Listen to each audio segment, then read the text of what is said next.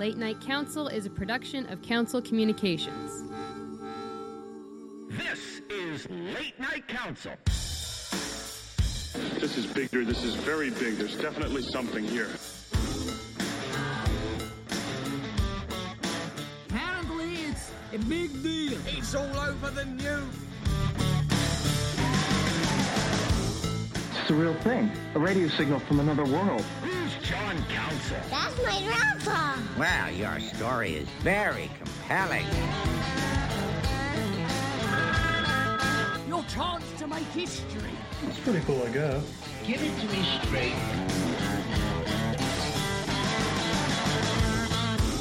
John, you're in charge. Okay, eh, summer is really over now. Okay, like it's September 17th. The kids are back in school. We're back in the groove.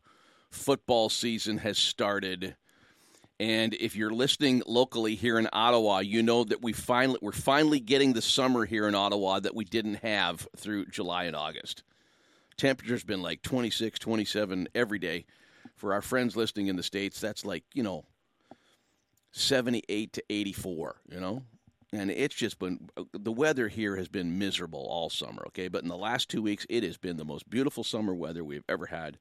And I hope you're taking advantage of it. And uh, I won't mention any names, but I was talking to a young mom with two kids, and th- she was not related to me, okay? And I asked her how she's doing. Oh, I'm so thankful school has started. That's how she put it. Anyway, uh, welcome to Late Night Council. Welcome to Ask the Pastor. Uh, if you want to get yakking, and I, the the story I want to lead with tonight is kind of fun. I, I can hardly wait to get to it. Okay, but it's open line, open topic. If you're listening for the first time, or it's been a while that you, since you tuned in, I only do the Ask the Pastor show online now. Okay, and so that means we can talk about whatever you want to talk about. Uh, and I have no guests tonight, so I got time to take your calls and yak about whatever you want to yak about. If you're in the capital region, 343 700 4390. That's 343 700 4390. If you're calling from far away, exotic places like, I don't know, Sandwich, South Ontario, which is actually like a, a neighborhood in Windsor. Uh, if you're ca- calling from Hephzibah, Georgia, if you're calling from Japan, Missouri, or Brigadoon, Maryland, 1 844 562 4766. That's 1 844 562 4766. All around the world, you can email us and you can get your message read as long as it's under six lines and as long as it's airworthy. JC at latenightcouncil.com. JC at latenightcouncil.com is the email address. You can tweet at me at JW Council. JW Council, go to twitter.com, type in JW Council. You'll find all my tweets and all the stuff. And uh, pretty important, um, every article that I'm going to be referring to tonight, this is one of the uh, nights where I've got I, I posted all of them. Okay, if you want to get the background and the context, and you want to uh, have it verified that I'm not quoting these things out of context, a lot of stuff I'm going to be referring to tonight. All of all of it is available if you go to uh, uh, JW Council on Twitter or if you go to the Late Night Council Facebook page. There are links to every article I am referring to and quoting from tonight. Okay, good thing to keep in mind. 343 700 4390 in the capital region. That's Ottawa, Gatineau, Aylmer, Arnprior, Russell, and all points in between. 343 700 4390.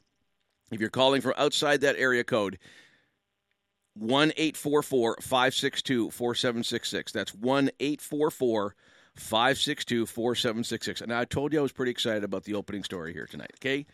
Do you know the significance of September 23rd yet? Have you heard the news about September 23rd? That's this Saturday. Do you know what I'm talking about? Because if you do, listen, if you know the significance of Saturday, September 23rd, and you want to yak about it before I start talking about it, oh, we could have some fun tonight. In fact, I'm really hoping, I'm really hoping I can connect with people and, and, and, and people will call in tonight that already know what is up with September 23rd. Okay?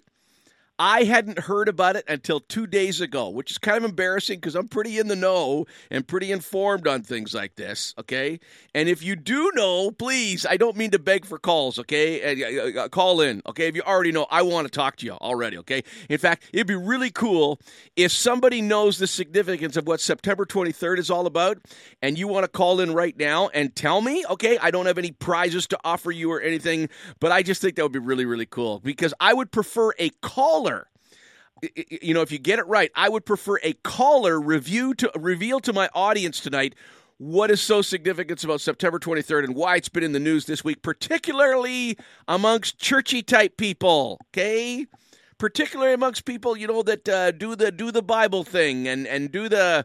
Oh, I don't want to give anyone any hints, but I'm going to have to because I don't have any calls coming in now. I don't want to keep you. I don't like to sensationalize. Okay, I, I like to produce and I like to give you good, honest level, you know, uh, uh, uh, conversation. Maybe have a little bit of fun and great tunes and, and, and not too much overkill on the commercials. Okay. Now, before uh, uh I explain though, okay, I am I'm totally I'm totally all ears on this. I really want to hear what people's opinions are. And if you already know about September 23rd, I'm begging you right now, call right now. And, and I want you to tell, I, in fact, I would like a caller tonight to tell the audience what's what's up with September 23rd. And I'll give you about maybe another 30 seconds while I'm giving the phone numbers out, and then I'm going to reveal to everybody, oh, John, stop it and just tell us for crying out loud. 343 700 4390 in the capital region. That's 343 700 4390. If you're calling long distance, 1 844 562 4766. That's 1 844 562 4766. Okay, I'm going to let the cat out of the bag. You're too slow. Here we go. Jesus is coming on Saturday, September 23rd. Yes! Did you hear that? Jesus is coming on September the 23rd. Woohoo! What are you going to do? How are you going to live your week? Okay? Oh, John, you're being silly. Well, every once in a while, there's another scholar, there's another you know, wannabe expert, although this guy's pretty smart. Wait till I quote his credentials here, okay? That's predicting the coming of Christ. And there's another one. And forgive me, is it wrong for me to have a little fun with this? Because, I, I mean, I've been dealing with stuff like this for, for decades, okay? And I, I said it again to somebody today. I'm always telling people 90% of my job as a as a pastor, as somebody who is trying to make the reality of, of the of the wonder it is to know Jesus Christ and have the wonderful life that he has for us. 90% of my struggle in promoting Christ and, and, and doing about his will is undoing the damage that, that unscrupulous Christians have done. Okay? And all Christians have done some stupid things, really heartless things, dishonest things, unchristlike things. And I'm one of those guys that picks up the pieces of the damage that you know that, that that, that Christians have done. Now that's not all I do, but too much of it, too much of what I do is trying to you know uh, uh, uh, undo the damage that that people who call themselves followers of Christ have done. Okay, and this is one of them. Bozos always predicting and I don't know what it is. This just never goes away. You know, there seems to be generation after generation produces its, and they're all credible. Oh, they're so credible. And I want to get into some, you know, uh, stories from the past of, you know, how people have tried to pull this off in the past. But here's the latest, okay? And you can you can check these articles out. I have tweeted them all out, okay? And they're on the Late Night Council Facebook page if you want to dig a bit deeper. As a matter of fact, if you want to have some real fun, in fact, if you go to the other articles um, and you read them before the end of the program, you may be shutting me down before I end the program tonight because, oh, you wouldn't believe the yakking on Google and on Twitter and on Facebook and Instagram and everything else and the and the mean-spirited nastiness that's going on over, you know, this latest prediction of Christ coming next Saturday, September 23rd. Get your tickets now. Okay, here we go. Going to give you a bit of it here. An Answers in Genesis astronomer analyzed biblical passages. Now, the, the date of this article, this is Stoyan Zaimov from Christian Post Reporter. This is dated September 15th. This is only, this is 48 hours old, this article, okay? An Answers in Genesis astronomer analyze. I'm aware of Answers in Genesis. That's a credible organization, a really good organization. So when I hear one of their you know guys is coming out like this, I'm rolling my eyes and I'm saying, "Oh God, please, not again." Okay, here we go. An Answers in Genesis astronomer analyzed biblical passages and star constellations that some are using to suggest that Jesus Christ will return on September 23rd. That's this Saturday. Dr. Danny Faulkner, a researcher and speaker for Answers in Genesis, Answers in Genesis, who holds a, a, a master, an MS in physics, that's a master's of science, okay, in physics from Clemson University, defending NCAA, you know, football champions, okay, and a master's uh, and a PhD in astronomy, okay? So this guy's got a master's in physics. He's got a, a PhD in astronomy, okay, from Indiana University. Wrote in an article this week that some are pointing to several clues in the stars, okay?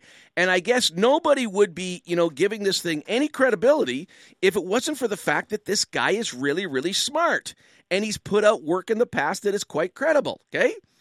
The Express. Now, I don't know what the Express is, but it's got in the article, it's got, if you click the Express, it'll take you right to their website, okay? And uh, a Christian Post reporter is, is a pretty good news organization. It's pretty trustworthy where they get their stuff.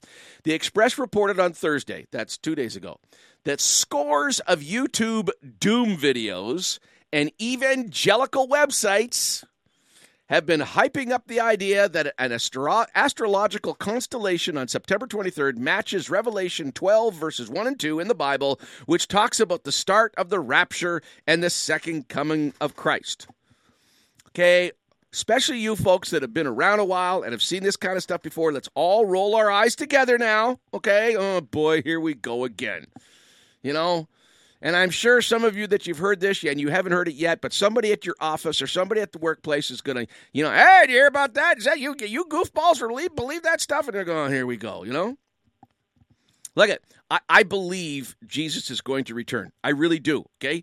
You, you can't get away from that if you believe the Bible. He was emphatic about it. Okay, it's all over the New Testament. Okay, in fact, and we could get into quite a discussion on the on the you know the the, the dangers of, of predicting but more than that the second coming of christ is pretty wild okay? The way it's described in the bible and i've said this publicly and i've probably gotten in trouble for it, it you know in, in in more traditional christian circles.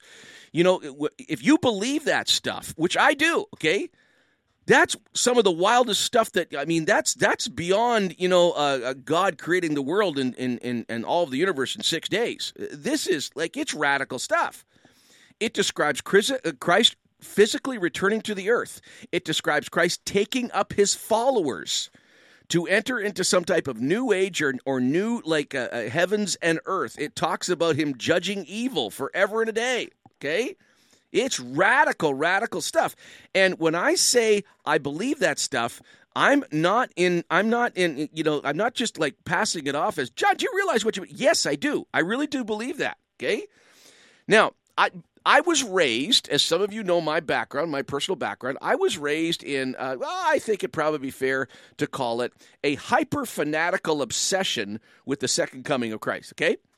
I was raised in a Pentecostal home, Assemblies of God in the States, Pentecostal Assemblies of Canada here in in in in, in uh, uh, Canada. Okay, and I mean, oh my goodness, they would flog this like you wouldn't believe. And and I never, and I've made a point of this before on some previous broadcasts. I never, because I believe the entire Bible is the Word of God. There's a lot of stuff that bugs me. There's a lot of stuff that disturbs me, but I really, really do believe it is the Word of God, and and it's it's the most credible and it's the most reliable work that we can base our life and our family and finances and relationships and everything on. Okay, I'm sold on the product. Okay. And because I believe it's true, and because I believe it's authoritative, and because I don't feel I have to sell it, okay, I think it's a healthy thing. I think it's a good thing for us to just sit back and go, whoa, do you realize the implications of that? I mean, uh, uh, if you've been in a, in a good, healthy church, you've probably sat in some really good debates on what is truth and what isn't truth and whether something's credible or not. And I, I'm one of those people that believes, look, if it's really true, it should be able to stand up under scrutiny. I don't always have all the answers for what's in the Bible, but I know the answers are there. And as I've researched and I've as I've pursued this for a, a good, you know, 50 years now, um, you know, I'm still believing what you know is making more sense to me as I grow older. Now, I don't understand it as much as I'd like to, but my faith in the author of the Bible, my faith in the one who inspired the humans to write, okay, the Bible is greater than it's ever been. So I do believe in the second coming. And even though I was raised in an environment where they would use the scriptures of the second coming to scare the living daylights out of us, okay? I mean, I, from the time I was eight years old to the time I was maybe 14, I'll bet every night every night I had a nightmare about missing the rapture and all hell breaking loose, okay? And I was paranoid. It got so bad that I got my, my prayers at night were God, please don't let me have any nightmares. And and the fear mongering was very, very real for a young child. But the point I'm trying to make is, and I've used this verse before, I never heard in a Pentecostal evangelical Bible believing church ever, ever, I never heard a pastor preach on the one verse that, in my opinion, is the most authoritative and it is the wisest verse in the New Testament when it talks about the second coming of Christ. Okay. And it's in Acts 1 7. If you've listened to this broadcast before, you know I've talked about it before. Okay. In Acts 1 7, all the disciples, you know, Jesus is about, he's on there on the Mount of Olives. They know this is it. He's about to ascend. He's risen from the dead. They've, they've communicated with him. They've had breakfast with him. They've spent some days with him. And they ask him, Are you going to restore the kingdom now? You know, your second coming, all these promises that, you know, the Messiah is supposed to fulfill according to their understanding of culture in the Bible. And he says in Acts 1 7, he makes a statement which is the most profound that I've never heard any evangelical preach on. I've preached on it, okay, but I've never heard any other uh, evangelical preach on this. He said, It is not for you to know the times and the seasons that the Father has set forth for his coming, for my coming. But you and we Pentecostals, we love this one. Boy, Acts 1 8, man. We are the whole my whole fellowship that I that I came out of, okay, and I'm still very affectionate towards, okay, is based on Acts 1 8, pretty much. You will receive power. You know, stay here in Jerusalem and you will receive power when the Holy Ghost comes upon you, and you'll be my witnesses. Like we love that in the faith I came out of, okay, and I'm still in to a great degree, okay. We love that verse eight, but verse seven, all of even all the evangelical world, particularly North America, pretty well ignores it. Okay, it's not for you to know. So why, and I think blatant disobedience to Christ, do we knock ourselves out trying to figure out when he's coming back when what he wanted us to concentrate on was telling the story of the gospel and living the gospel. So when I see this come along, somebody's gotten out of whack somewhere. Somebody is is is is, is giving way way higher priority to to uh, a doctrine than Jesus did. Okay, I mean Bible prophecy, the fear mongering, and here's why. Okay, the fear mongering that goes on in Bible prophecy that makes a lot of money. It moves a lot of product. Oh my goodness! I mean, it, I, have known Christians who can tell you more about the the ten toes on the image of Babylon, uh, Nebuchadnezzar and Babylon, in, in the book of Daniel. They can tell you more about that, and they don't even know their neighbor's first name. Okay, you talk about screwed up priorities. It's really, really messed up. I mean, the whole Left Behind series that Tim LaHaye and his co-author wrote. Okay, that made them uh, like a half a billion dollars. There's almost an insatiable appetite for uh, Bible prophetic speculation. When our Savior, if you're a follower of Christ, he says, it's not for you to know. And don't try to figure it out. You're only wasting your time. And I think it lessens the credibility of, you know, the whole gospel message, which is there's only one cure for sin. Go to all, listen to all the self help tapes you want, take all the drugs you want, be as rich as you want. You are not going to find contentment and happiness. There's only one cure for the human condition, and it is the blood of Jesus Christ that's been shed for our for our for the forgiveness of our sins. And the reason why Christ did that is because he hates sin with a passion and he'd rather shed his own blood in a horrible death than compromise with it because he wants to live and reign with us for, forever and he will not allow he will not allow sin to go into that next new heaven or new earth okay? That's pretty clear in scripture. And he knew that we couldn't do it on our own so he paid the price. And remember he's the one that's in charge of the economy. He's the one that determines you know what the price is because he's god.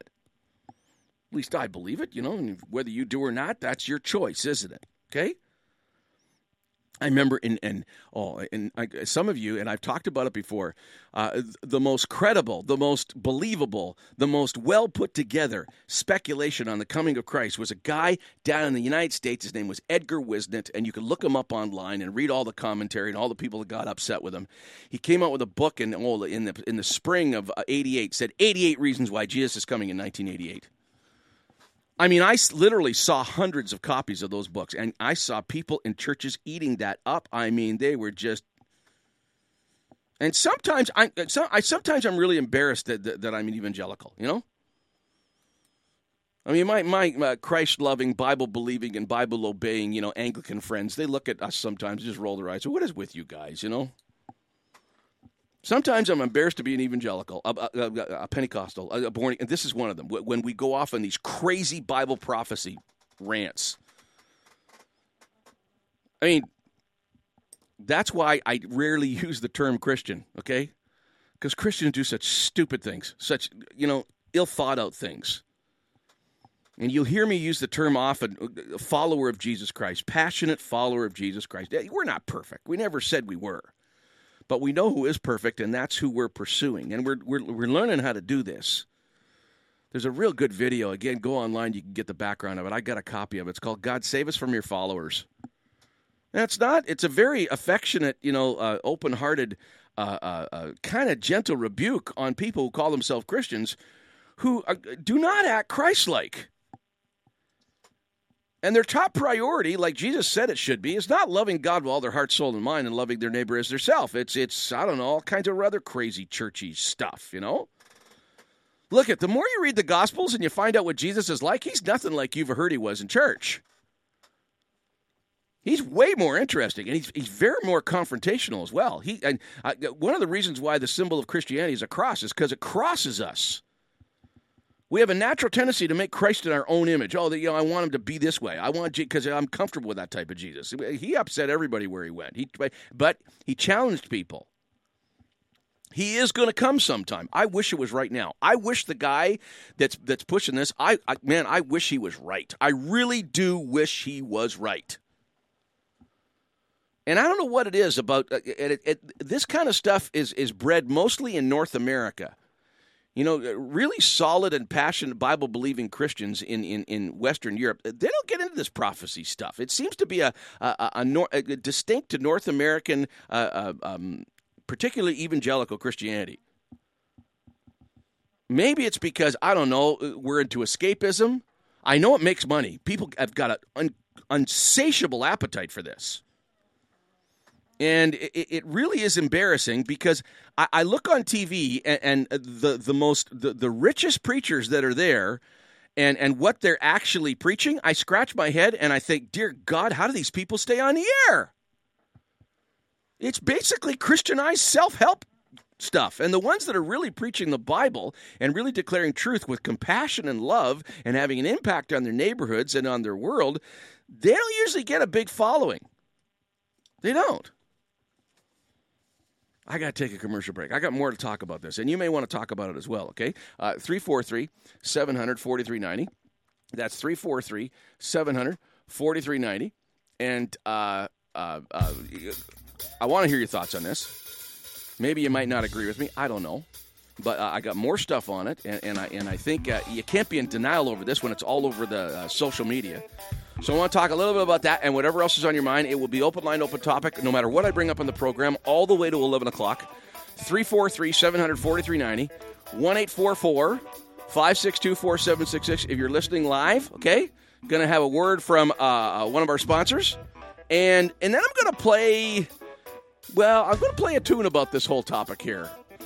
It's about a guy who wrote a song and described Jesus as coming as an identified flying object. It's pretty good, okay? This is Late Night Council. We're right back in uh, Three Shakes of a Lamb's Tail. Stay with us.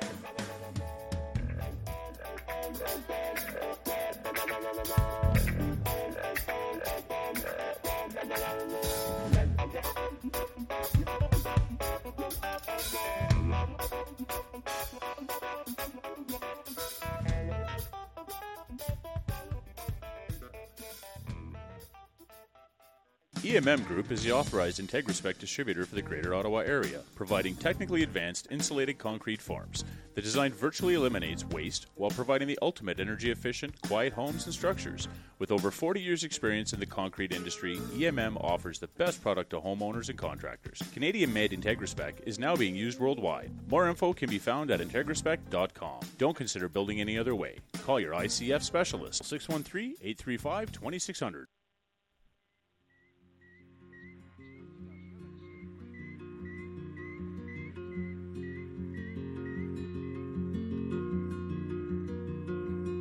is an unidentified flying object. You will see him in the air. He's an unidentified flying object, and you will drop your hands and stare. You will be afraid to tell your neighbors, they might think that it's not true. But when you open up the morning papers, you will know they've seen it too.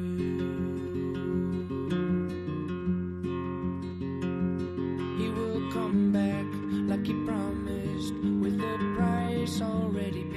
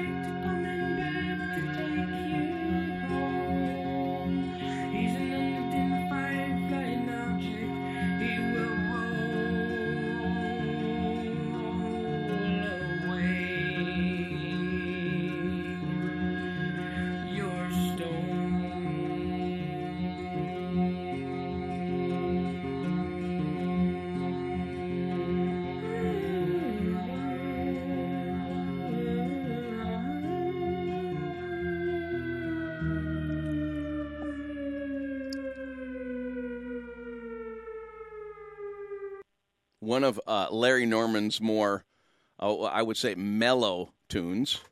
It's called UFO. You can find it online. Larry Norman. And if you're just joining us, um, we're talking about, and you may not have heard about it. I only heard about two days ago, but there's uh, quite a buzz on social media of a guy that uh, who has got a master's degree in physics and works with Answers in Genesis and has a PhD in astronomy from Clemson University and from Indiana University. So we're not talking Coconut College here, okay? The guy's pretty smart. And he is kind of putting it out there that because of the astronomical signs and because of what it says in the Bible, that Jesus is coming this Saturday, September 23rd.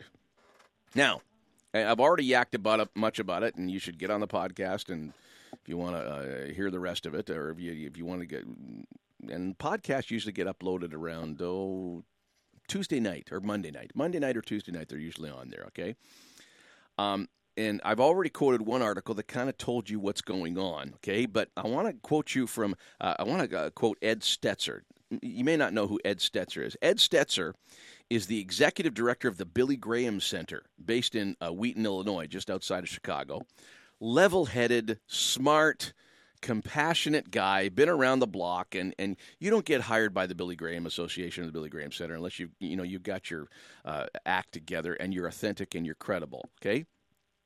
Now he put this out. Ed Stetzer put this out yesterday. So this is you know this is dated September the sixteenth on this whole issue of this uh, the latest. Uh, uh I would call it credible uh, presentation because the guy's pretty smart what he's put out there. Okay. And this is how Stetzer uh, handles it. Oh, by the way, if you want to call in on this and whatever else is on your mind, 343 700 4390. Okay. 343 700 4390. 1 562 4766 if you're calling long distance. That's 1 562 4766. You can email me at jc at latenightcouncil.com. You can uh, uh, contact us through Twitter at JW Council. So here's, here's Ed Stetzer's take on it, okay? Again, we must deal with fake news. I've written on this numerous of times before here and here, and when it says here on the article, there are actual links to the you know the articles he's written about. And undoubtedly, this won't be the last time. In this case, it's making Christians look silly again. But there it is in the front page of Fox News. Okay, this this, this is not just on social media. Fox News is carrying this. Christian doomsdayers claim world will end next week. It's under the heading of science. When you click on it, the article headline proclaims biblical prophecy claims the world will end on September 23rd. Christian numerologists, plural, claim. No, the world won't end on September 23rd. And Fox News, believe it or not, there is no such thing as a Christian numerologist. And who are the other Christian numerologists in the headline beyond the one quoted? And he, you know, I like his approach here because I've worked for decades with news uh, uh, uh, departments, okay? And what they get away with is mind blowing. And, and the, the scrutiny that people do not put them under, well, again, not a Trump fan, but I, I like the way he's, you know, holding the media's feet to the fire, okay? And that's, don't interpret me as being a Trump guy at all, okay? But nobody, no leader has challenged the media in my lifetime like, like Trump uh, uh, has. And, you know, good on him for that. Somebody needs to take these guys to task. Anyway, I'm digressing a little bit, which I do because it's my program. I continue on with Ed Stetzer's, um, I think, pretty wise words here. Fake news fed to an often unsuspecting public by a careless media is alive and well in our world today. Stories like these, and the stories referring to is that Jesus is coming on September the 23rd because some pseudo expert said so. Stories like these are an embarrassment to Christians and the faith convictions we take so seriously. Moreover, they are a distortion of God's word and deserve to be exposed for the fabrications that they are. Okay? It's simply fake news. And a lot of Christians believe the world will end on September 23rd, yet it is still a reminder that we need to think critically about all news. We can't just believe everything we hear the media shouting in our ears. Instead, we must think both carefully and critically about what we read at news sites, watch on the news, and hear our peers discussing. We need to consider our sources, and when situations like this arise, be careful to seek out answers from people who actually know what they're talking about. Now, that's all good and well, and I totally agree with Stetzer here. But the problem with this guy is he's got scientific credentials, and he's got some pretty strong theological credentials as well. And the only way you would know that, you know, no, no, the guy's wrong is that's why, uh, you know, Paul told Timothy about the Bible. He said, study study so that people so that you'll be approved by people. Study and make sure you know your stuff so people don't roll your eyes when you come out with what you're going to be teaching them. And i talked about a couple weeks ago about a, a group of people that uh, the book of acts describes and in the epistles as the bereans okay? B-e-r-e-a-n-s the new testament describes them as noble. They are noble because they listened to what Paul taught and then they went to the scriptures to verify whether, you know, what he was saying was true, okay? So that's not a bad thing. Now, Stetzer continues, and, and, and I really uh, think this is good. I would, in fact, I, this little thing that I'm, I'm going to uh, uh, uh, yak here, I, I, you know, often you hear me use the line here on this uh, program. We take a biblical faith perspective on everything that you bring to the program, on the news, on the media, on the latest trends, whatever, okay? It's a biblical perspective. Well, here I think Stetzer lays out a Jesus perspective. So I guess we could call that a biblical faith perspective on fake news. Okay? This is pretty good. Jesus, truth embodied, came to earth because he wanted to set his people, indeed all people, free. He wanted to set them free from lies about who they were, their worth, their value, and most importantly, their sin. God is a God who loves truth because he is ultimately a God who loves freedom. In working to promote the dispersion of that which is true in the public square, we are ultimately living out Jesus' promise to his believers in John 8 and 32. Then you will know the truth, and the truth will set you free. Not fake news, not prediction, not manipulation, not people telling you a story because it moves product and it's sensational. It makes their news station higher rated than other news stations. No, the truth. The truth will set you free. And in this culture, you can't just bank on the truth being in front of you. You got to do a little research, you got to know what's going on. I'm reminded of, a, I think it's a Hosea, Hosea 4 and 6. It's a scripture that says, My people, and in the Old Testament means, you know, the, the, the, uh, the people of Israel, but the application is definitely there in the New Testament for the body of Christ. It says, My people are destroyed for lack of knowledge. Okay? Ephesians 5:10 says have nothing to do with the fruitless deeds of darkness but rather expose them. Okay? That doesn't mean, you know, we rip the scab off of things and embarrass people or anything like that, but realize that uh, one of the most eloquent uh, uh, uh, titles for the devil in the New Testament is Ephesians 2 and 2. It describes him as the prince of the powers of the air. The devil, Lucifer, he's described as the prince of the powers of the air. That takes on a whole new connotation in this culture, doesn't it? Because we hear through air. We see through air. We perceive through air. The air, I mean, what I'm doing right now, I am on air, okay? Broadcast news, fake news, entertainment, everything comes through the air. And the Bible describes the air as the devil's domain. He rules, he's the prince of the powers of the air. Now, you couple that with Christ's words that say that the devil is the father of lies. When he lies, he speaks his native language. His whole modus operandi is deception and corruption and manipulation and deceiving people. So, if you're going to be a follower of Christ, truth is something you got to get a handle on. And I would suggest that the Bible, even though you read it and sometimes, whoa, I don't know, you know, that's why we have churches. That's why we have, you know, some people on the air, on TV and radio and on online, okay? There are some credible sources there where truth can be verified. But you don't just believe something because, you know, they, they supposedly got a PhD behind their uh, name or, you know, they've been broadcasting for 30 years and they know what, you know, what's going on, you know? There can be all sorts of perspectives coming that can sound so sincere and so credible. But you got to remember, the devil's the best liar in the universe. He could lie better than anybody. And all his lies, all of them, all of them, they're always believable. Always. You know? Like the oh, the lie that, you know, we want to we want to kill people with compassion. Have you heard that one? You know? The whole right to die movement. And, you know, this is the compassionate thing to do. Oh, it makes so much sense. Oh, they can, you know, paint a picture of it being, oh, yeah, like, you know, it's it, it's your life and you need to know what to do. I, you know, there's some stuff that people have been, uh, um, some American writers, you know, again, you know, have been writing on some of the crazy stuff that's going on here in Canada with our with our right to die legislation and how it's no longer it's no longer just because they sold this to Canada. Oh, it's only going to be people that are suffering. We're going to do the compassionate thing. We're going to relieve their suffering. Well, yeah, it's not just people that are suffering now. They're pushing the envelope and they're wanting to they wanting the they're wanting the right to have state sponsored homicide expanded not just to people who are suffering and in horrible pain, okay?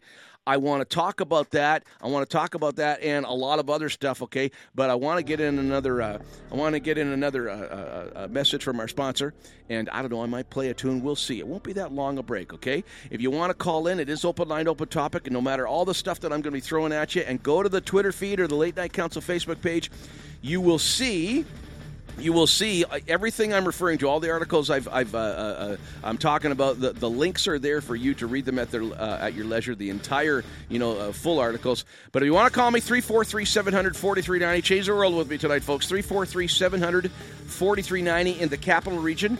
1 562 4766. That is the long distance line. That's 1 562 4766. You're listening to Late Night Council. We're right back after this. Stay with us.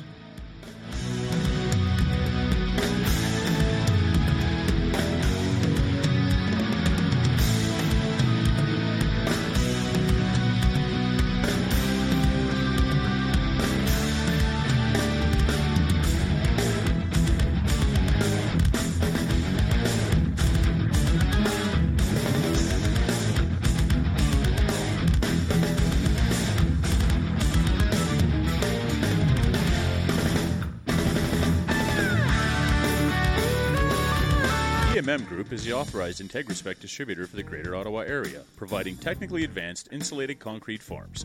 The design virtually eliminates waste while providing the ultimate energy efficient, quiet homes and structures. With over 40 years' experience in the concrete industry, EMM offers the best product to homeowners and contractors. Canadian made IntegraSpec is now being used worldwide. More info can be found at integraspec.com. Don't consider building any other way. Call your ICF specialist 613 835 2600.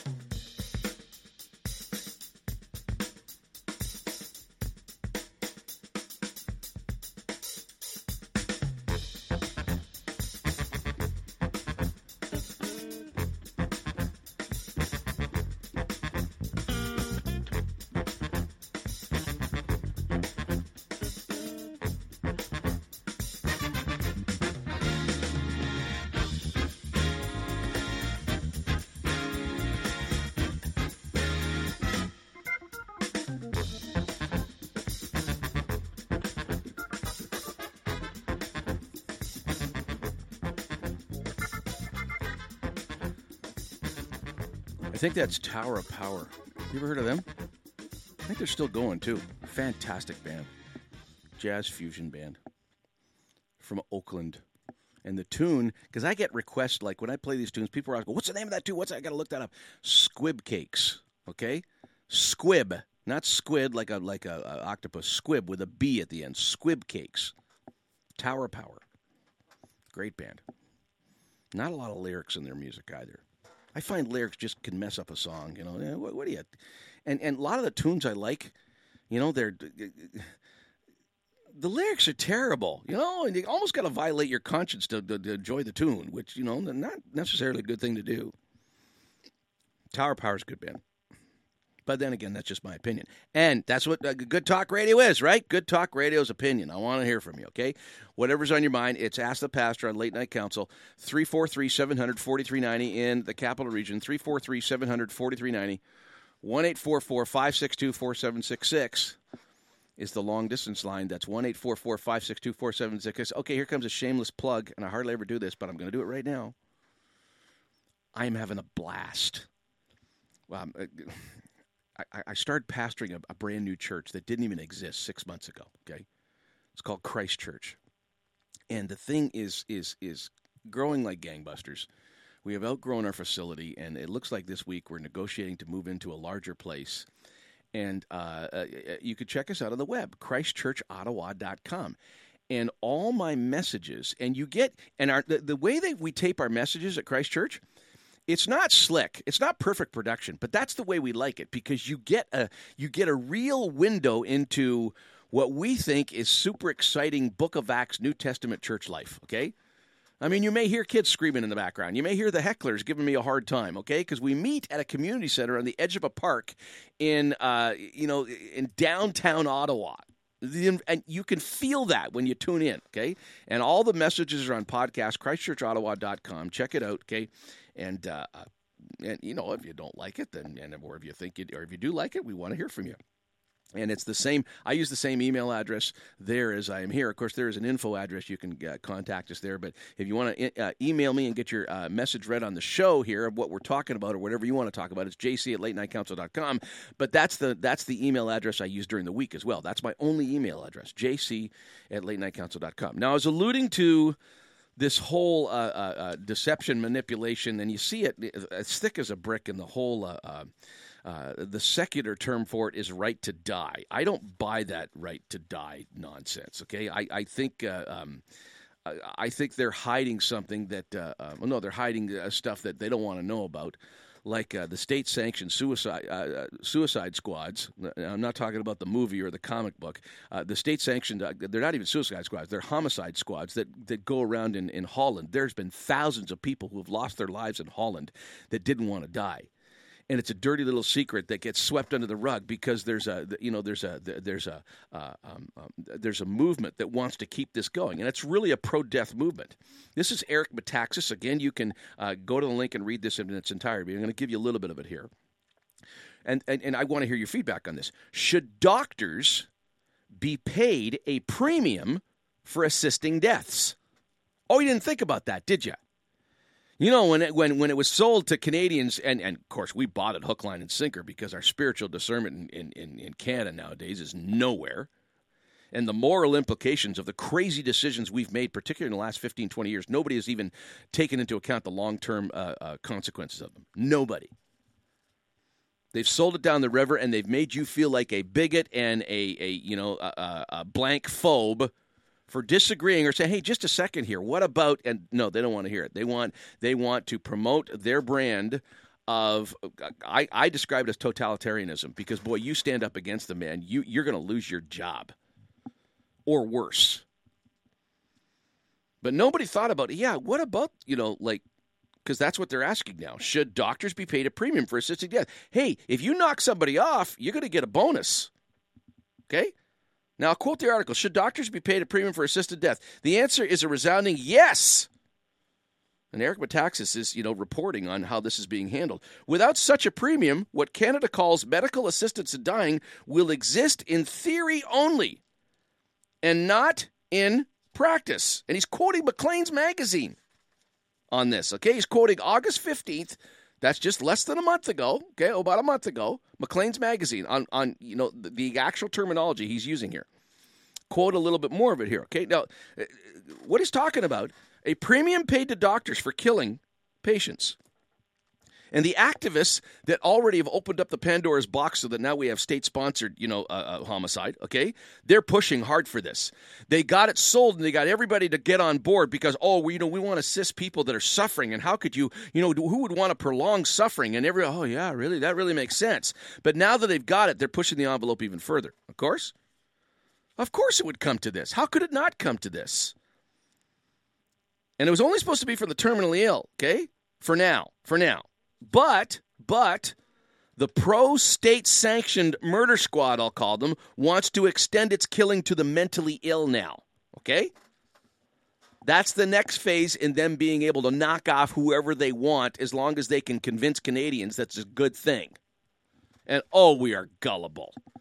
Sometimes I think, sometimes I think Canadians are the most gullible people on the planet. I'm going to give you a little bit more of Metaxas' article here, and you can read the whole thing because the link is posted on the Late Night Council Facebook page or on my Twitter uh, feed. Maclean's August 15, 2017 issue told the story of a palliative care doctor who decided that, in addition to providing end of life care of dying patients, he would assist them with the actual dying.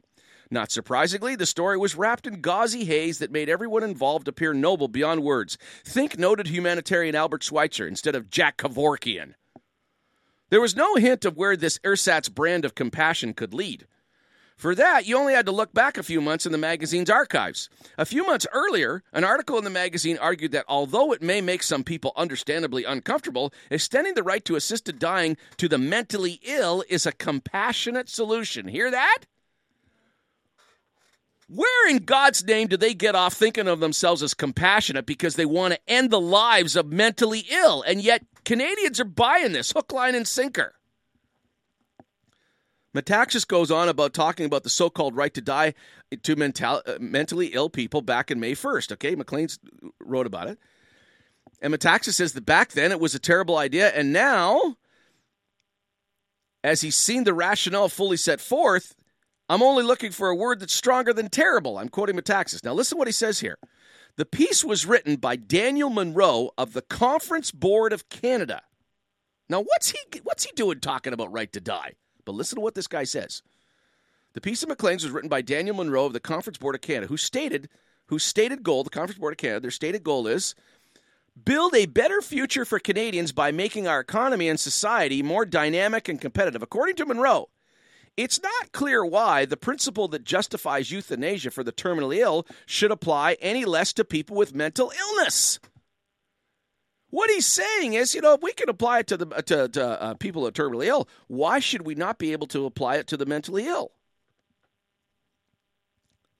This enshrinement of autonomy, this is Metaxas talking again No, This enshrinement of autonomy goes a long way towards explaining why the right to die will not and cannot be limited to the terminally ill.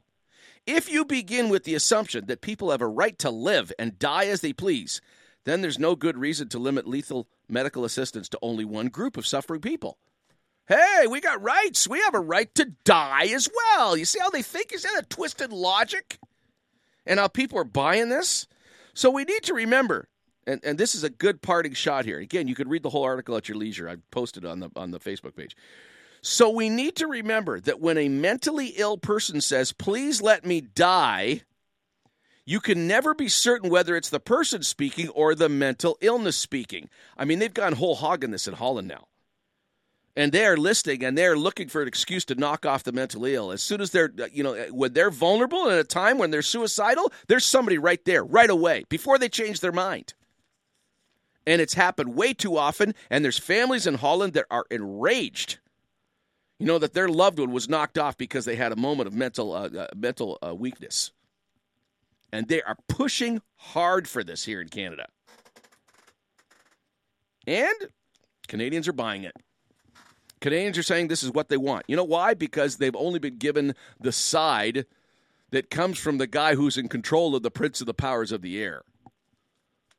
You know, the dissenting voices are saying, oh, just a second, the implications of this are off the charts here. We got to rethink this. Anybody that talks like that is labeled as, you know, uh, uh, uh, regressive or against progress in some way, as if this is, you know, supposed to be progress. Wow. You ever heard that line before? The prince and the powers of the air? Hmm. Well, I think it's time for me to play a tune, to play the consummate media tune, to play the tune that just about every newsroom can probably sing because they know the lyrics. It says so much. It says so much about what media is all about. I guess you could call this, I don't know, you could call this the fake news tune. You'll recognize the tune soon as you hear it. Enjoy it. I'm going to take about a, oh, maybe a, maybe a three or four minute break. And when we come back, we can take your calls 343 700 4390. That's 343 700 4390. It's open line, open topic. It's Ask the Pastor. It's Late Night Counsel. I'd love to have you on. 343 700 4390. 1 844 562 4766. You know this tune, don't you? Of course you do. Enjoy. Right back in a couple of minutes. Stay with us.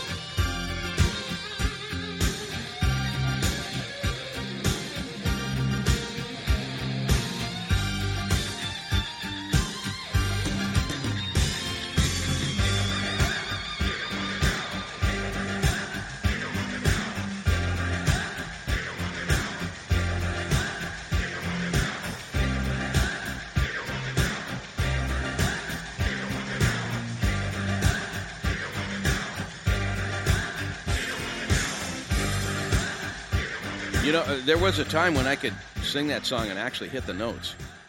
Pretty hard because Don Henley's got you know quite a range there.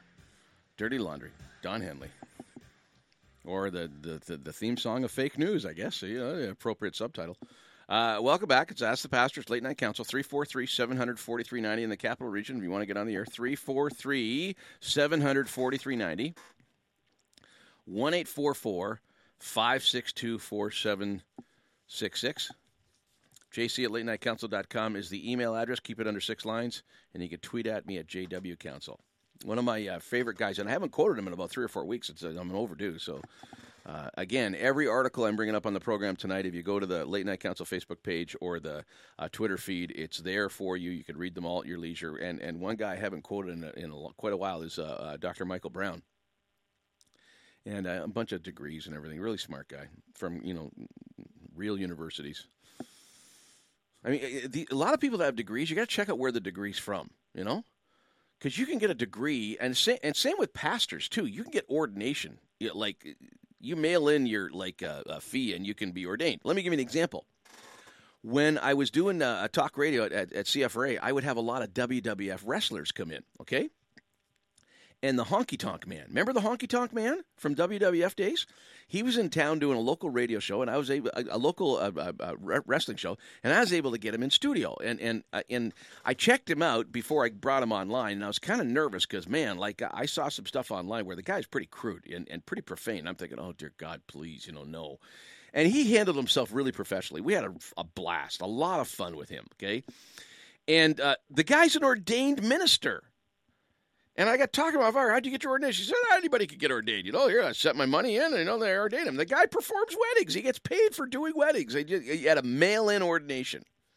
So when I quote experts, I promise you, I will not quote experts or bring articles to the to the fore without you know people that uh, they're going to have some credibility. I don't even look at them. Okay. And, and, Michael Brown, I've heard this guy speak. I've got his books. He's he's one of the uh, best commentators out there in the Christian world. He's one of the best. Um, and he's got an article that came out uh, uh, uh, about three or four days ago, and this is huge. This is, you see, this guy's cutting edge in the states, and he's watching a lot of the stuff that goes on in Canada, and he realizes that, like, he shakes his head. What are you Canadians doing up there? Do you realize what you're doing to your future? Do you realize what you're doing to your kids? Do you realize what you're doing to your country? And nobody in Canada does especially when it comes to you know uh, uh, issues like marriage and family and gender and our morality I mean, we have had a cultural and a, and a, and a, and a moral, uh, I would call it an immoral revolution in the last 20 years in this country. And nobody, nobody is talking about the long term implications of what we've decided. Okay? And here's Michael talking about the whole gender thing. Okay? I'm going to give you a bit of the article. Again, call in. I want to hear your opinion. You don't like it, call in and, and tell us the other side of it, okay? Or if you like it and, and you want to add to it, feel free. 343 700 4390 in the capital region, and 1 562 4766 is long distance. Here we go. When it comes to children or adults who struggle with gender confusion, I have a sim- simple principle. We do our best to help them find wholeness without imposing their struggles on everybody else. Now you're hearing that and you're thinking, "Oh, that guy's a that guy's a transphobe." Oh, listen, hear the guy out first, okay? This is both compassionate and reasonable and it's how we handle other situations when an individual suffers from a handicap or a disorder. We do our best to help them, but we don't turn the world upside down for them. For example, if a student is confined to a wheelchair, we make sure the school has the appropriate bathroom facilities, and if there are several floors to the school building, we make sure there's an accessible elevator or lift. But we don't force all the other students to use wheelchair specific bathrooms, nor do we stop them from using the stairs. In the same way, if there is a blind student in the school, we do our best to include the children, children in all possible activities. And we have braille materials available. But we don't force the other students to play games with their eyes closed or learn to read braille as well. Unfortunately, when it comes to transgender activism, the world must be turned upside down to accommodate a struggling child or adult. This makes even less sense since, in the case of someone struggling with gender confusion, we're not talking about a physically tangible, conclusively diagnosable condition. We're talking about a subjective condition, a personal perception, something that could be here today and gone or modified tomorrow. How then can these struggles be imposed on everybody else? Nobody's asking these questions. And when they do, they get censored. Or people call them names. I continue on with Michael Brown's article. Recently in the United Kingdom, a couple reported that their six year old returned totally drained from school, as his dad explained. When he got home from school one day, he said, Daddy, I'm confused. There's a boy in my class who says he's now a boy, but then sometimes he's a girl. One day, the boy in question would dress as a boy, the next day, as a girl, wearing a dress. This deeply confused the other boy, draining him emotionally. How could the school impose the confused boy's struggles on everyone else? They asked. The mother explained, We talked to the head, that's the principal in England. We talked to the teacher concerned, and they're bas- they basically said, We have no choice. We have to accept this. Otherwise, I could even lose I could even lose my job. This left the parents with no choice but to remove their son, who was not suffering from a disorder, from school. Okay? Such is the social madness produced by transgender activism, and it is embraced wholeheartedly by the local school districts as well, right across the board. A spokesperson stated, Our schools are inclusive, safe places where people's lear- people learn to respect diversity of all kinds. Now, that sounds so wonderful on the, on the surface, doesn't it? We comply with the legal requirements of the Equality Act, this is in Britain 2010, and believe that all should feel welcome, valued, and nurtured as part of a learning community. Who would argue with that? That sounds so wonderful on the surface. Okay? Michael Brown asked, Really? They want all students to feel welcomed, valued, and nurtured. Obviously, this excludes all students who are not at home with LGBT activism on their campus. They are outside the, re- outside the realm of diversity and inclusion. You might say, well, that little boy shouldn't be upset. His parents need to teach him to be more accepting. Really? Are you sure? Certainly, we should teach our kids to be kind to all, and we should absolutely oppose bullying for any reason. But we should not teach our children to affirm mental or psychological disorders. And there is no verifiable scientific evidence that the boy in question is a girl. Why then should these parents teach their son to affirm that which is not true or real? Let's not forget that the vast majority of children who identify as transgender no longer do so after puberty. And there are psychologists who believe that we do these children a, div- a disservice by affirming their transgender identity. And not just a, a lot, I mean, there's a lot of psychologists, but they're afraid to speak out because they're afraid of losing their jobs. Consider this recent case, which is getting a widespread attention, as reported in the Daily Wire. With guidance from medical professionals, and his own mother, a 12 year old Australian boy suffering from gender confusion, began to transition into a female.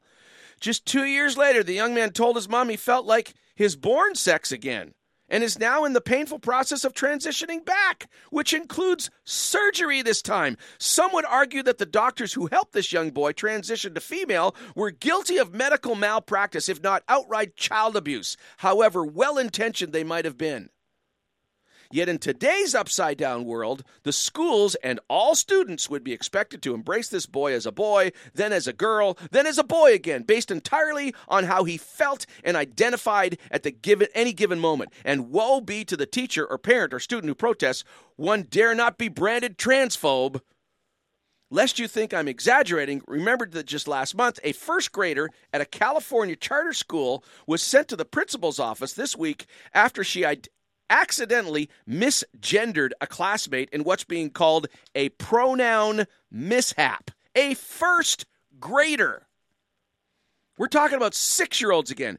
Precious little impressionable innocent children who are being punished for their failure to embrace trans activism. This must stop. It's got to stop now, which means that parents, educators, and legislators must act to protect these little ones. Regardless of the professional cost or consequences, do we really have a choice? And remember, kids in nursery school and up are being indoctrinated with the standard LGBTQ BTQ, uh, talking points. Why should we be surprised when they grow up so confused? If enough people of conscience speak up and act up, change will come. And rather than simply affirm the struggles of these equally precious, gender confused children, let's redouble our efforts to get to the root of their struggles, helping them find wholeness from their inside out. Pretty good stuff, eh? Michael Brown gets labeled as being hateful for writing that kind of stuff. Thank God for him. 343 700 4390. That's 343 700 4390. One eight four four five six two four seven six six is the long distance line. That's one eight four four five six two four seven six six. You can email me at jc at late night council.com. You can tweet at me at jw council. I feel a tune coming on. I like the tunes to have meaning. I don't want them to just be filler, you know? So I'll tell you what I'm going to do. Going to hear from our sponsor, okay? Going to hear from our sponsor again. And I, and I know you want to because they're good people, okay? Going to hear from our sponsor. And then, you know, I want to put out a tune to kind of comment on the whole bombardment of transactivism on our on our precious, innocent, impressionable kids. You give me a call while you're listening, okay? I'm going to put you on hold. We'll get you on. 343 700 4390. 1 562 4766. Stay with us.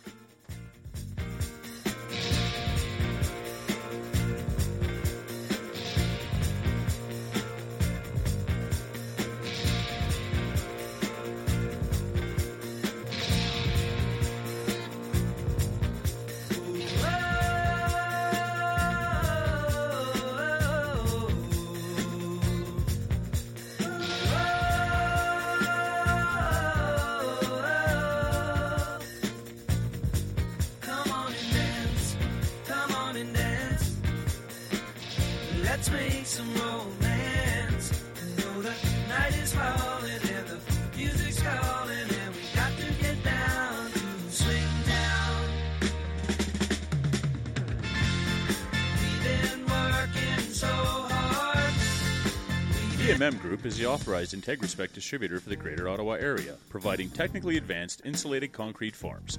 The design virtually eliminates waste while providing the ultimate energy efficient, quiet homes and structures. With over 40 years' experience in the concrete industry, EMM offers the best product to homeowners and contractors. Canadian made IntegraSpec is now being used worldwide. More info can be found at IntegraSpec.com. Don't consider building any other way. Call your ICF specialist 613 835 2600.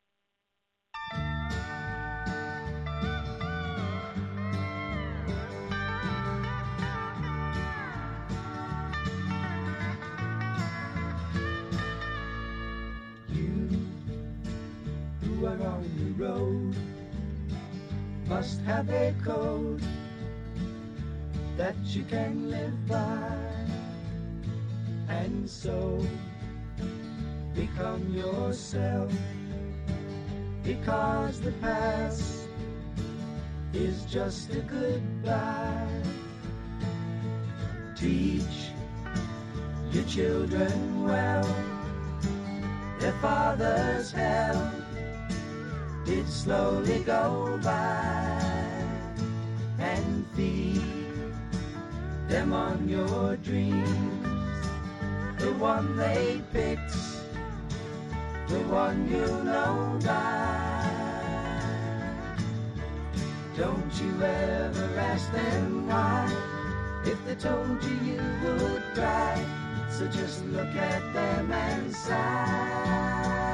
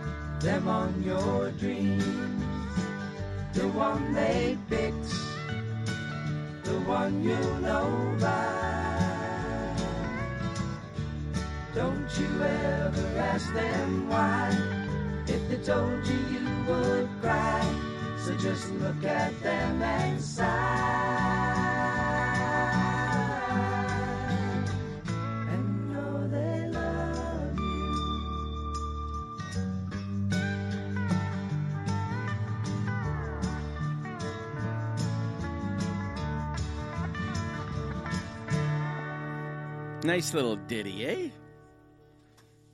Do you remember singing along to that when it came on the radio? That's a very singable song, you know. And of course, Crosby, Stills, and Nash, you know, they, they always did the harmonies. So you would try to do the different harmonious parts. Well, I tried to. Did you? Maybe you can't sing. Maybe when you would try to sing, people would yell at you. Yeah, what'd you do with the money? What money? The money your parents gave you for singing lessons. You obviously didn't show up. Old joke, I know. 343 743 90. If you want to stop the host from telling more sick jokes and you want to get a word in sledgewise, 343 743 90 in the capital uh, region. 1 562 4766 is the long distance line. JC at Late Night Council is the long distance line. We've paid for it, so you don't have to, okay? 1 562 4766. Give us a call, send us an email or wherever you want, or just listen to me. You know, I don't, I don't mind yakking with you. I got a lot of stuff I got to talk about, and I think it's important. So if you want to just keep listening, and as we keep moving along here, that, that, that's you know that's uh, that's acceptable. I'm talking a lot about activism today. Right to die, transgender issues. And there are people that within the faith community that try to present Christ as some type of social savior. Okay? In other words, you got to look at I'm I'm when Jesus said love God with all your heart, soul and mind and love your neighbor as yourself. I mean the whole Bible, you can't really grasp or understand the Bible without those filters. That you've got to approach the Bible with that. That that's the core of the of the message of Christ right there. In fact, he said that all the law and the prophets hang on those two commandments. Everything in the Old Testament, in other words, is is is based on those two great commandments. Love God with all your heart, soul, mind, love your neighbor as yourself. Okay? Well, how do you know when you're loving your neighbor as yourself? I mean, God, he's easy to love. Okay? He paid the price for our sins. He died on the cross. I mean, he, he uh, uh suffered so that we would have a relationship with Almighty God. Christ is the bridge between us and the Creator, okay? And if you ever get to know God, you will love Him. The devil works overtime to promote warped concepts of who and what God is all about. But if you ever encounter Him personally, you it's easy to love God loving your neighbor that's you know what you're going to need god's help for that. Now fortunately he provides that for us which is great. The wonderful thing about the bible is just tell you it tells you how to live but it, it, it provides you with the strength and the power to do it too. Kids don't try this at home. Don't try this without the power of christ. I would never expect anybody to live like jesus without living jesus living within them. I mean there's no way i could pull it off in fact, I have difficulty pulling it off even with Christ, but I know that I have no hope outside of Him, so I pursue Christ. Okay, he's, he comes in and he's he's faithful to His promises in the Bible. Okay. How do you love your neighbors yourself? How do you know if you're really loving them? You know, well, first of all, a good start is you should know their names. you know, I mean, I can give you all kinds of things you can do, but love is more than just doing, isn't it? Okay. You know how you can tell when you're when you love your neighbor? If somebody comes up to your neighbor and asks, "Hey," uh, council across the street there, you know? Do you think he likes you? Oh yeah, he's terrific. Oh yeah, he's best neighbor I ever had. Well, then you, I could probably tell that my I do love my neighbor. But if my neighbor says, "Hey, council next door to you there, like, uh, what's he like to live by?" Well, I don't know. Guy never talks to me. You know, he's in his own little world. That's fine. I don't mind. But as far as me, I don't think he even knows my name. If my neighbor says that of me, then I'm a lousy neighbor. I'm not being obedient to Christ. The most objective evaluation as to whether you love your neighbor as yourself is your neighbor. What would it be like if you moved away? What would it be like if you just never were there anymore? Would it make a difference? If it if it wouldn't make a difference, the chances are you don't love your neighbors yourself. And I don't mean to be hard, but that's you know sometimes the truth hurts. And remember, it's Christ that said, "Hey, look, at it's the truth that's going to set you free." And this is like healthy stuff to talk about. I think it is, don't you? And if you don't, I want to hear from you. You know, I could be wrong. I doubt it though on this one. So going back to uh, uh, the next uh, story I want to talk about here, there's a lot of people that believe, and they that part of their Christianity is that Jesus is a social savior. Okay, well, you know he he probably could easily fit into that description, but more than that, more than that. Okay, and the, the uh, Daniel Harrison in his article here, it's looking. The title is "Looking for a Social Savior." Okay, and he starts it off by quoting John 1, 29, Behold, and John the Baptist described Jesus as this: Behold, the Lamb of God who takes away the sin of the world. His primary mission was to take sin away. His primary mission was to die and to suffer.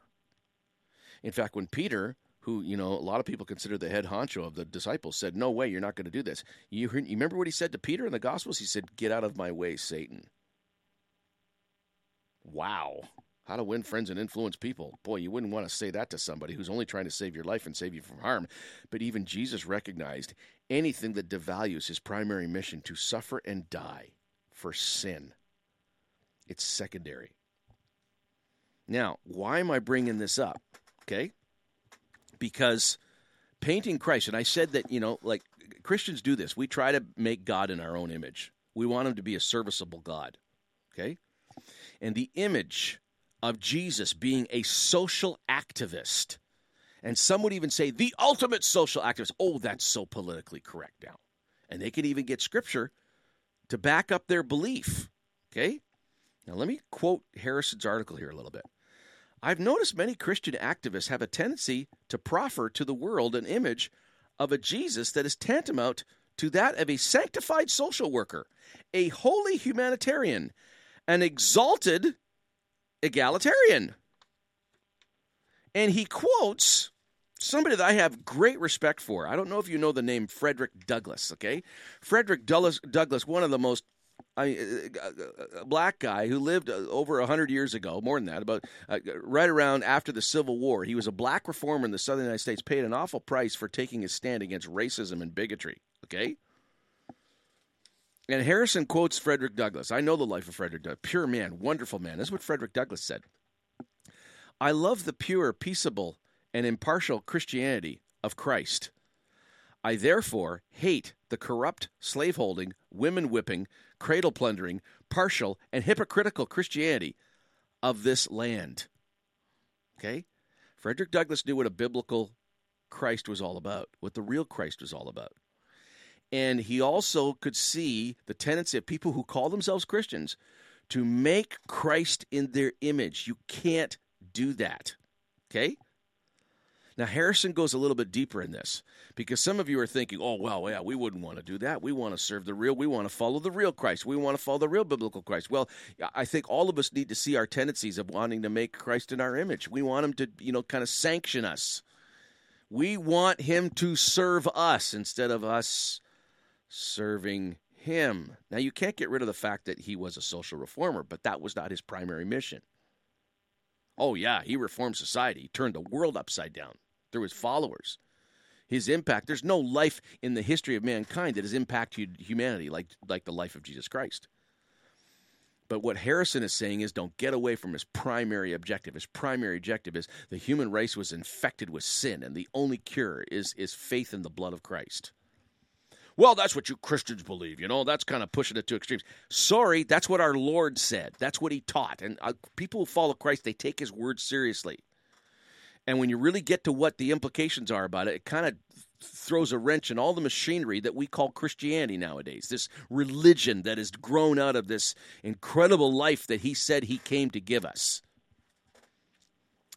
I'm going to go a little. I'm getting a little heady tonight. I realize that, okay? But if you can stay with me here, I think you, you, you'll find it valuable. Harrison again. Notwithstanding the innumerable and tangible good works performed by Jesus for the practical benefit of those to whom they were graciously and mercifully imparted, those works were subsidiary to the primary reason Christ came into the world, which, contrary to what many Christian social ju- justice activists and others believe, was not to remedy the socio political or socio-economic inequities by improving the material, financial, or social situation of those with whom he interacted, but to point people to himself, the long awaited Messiah. This reality is underscored in John 20, verses 30 to 31, in which the Apostle John says this Therefore, Many other signs Jesus also performed in the presence of, of the disciples, which are not written in this book, but these have been written, in other words, the things that are written, These have been written so that you may believe that Jesus is the Christ. That's the anointed one, the Messiah. These things were written so that you may believe that Jesus is the Christ, the Son of God, and that believing you may have life in his name. That was his primary purpose. And it seems as though people within the faith camp, the Christian camp, are losing sight of this. Christ did a lot of wonderful social reform type things, but that was not his primary purpose. He closes the article with this Christ came into the world to save sinners, not society. Did you hear that? When you think about the implications of that, that could disturb a lot of people. And he gives the, the scripture references for it. Okay, 1 Timothy 1.15, Matthew 10, 34 and 36. Christ came into the world to save sinners, not society if the works of Christ were in and of themselves sufficient to inaugurate the kind of egalitarian social structure so zealously desired by many Christian social justice warriors, then I ask you, my brother and sister, why was it necessary for him to die? Exactly. Because all the social justice in the world is not going to cure the epidemic virus of sin. It only has one cure belief in the blood of Christ and actually accepting what he's done and asking him to forgive you and to come in and change your life and invite him to take residence. That is the only cure for society. In fact, that's the main reason I get bored to tears doing political commentary anymore because I know it doesn't make a hill of beans difference.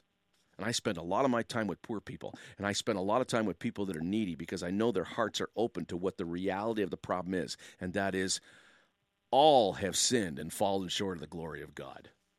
And there is no other name, and I'm quoting scripture when I'm saying this now. There's no other name under heaven which anybody can be saved except Christ. Well, that's exclusive. Hey, I didn't say it, I didn't make this up.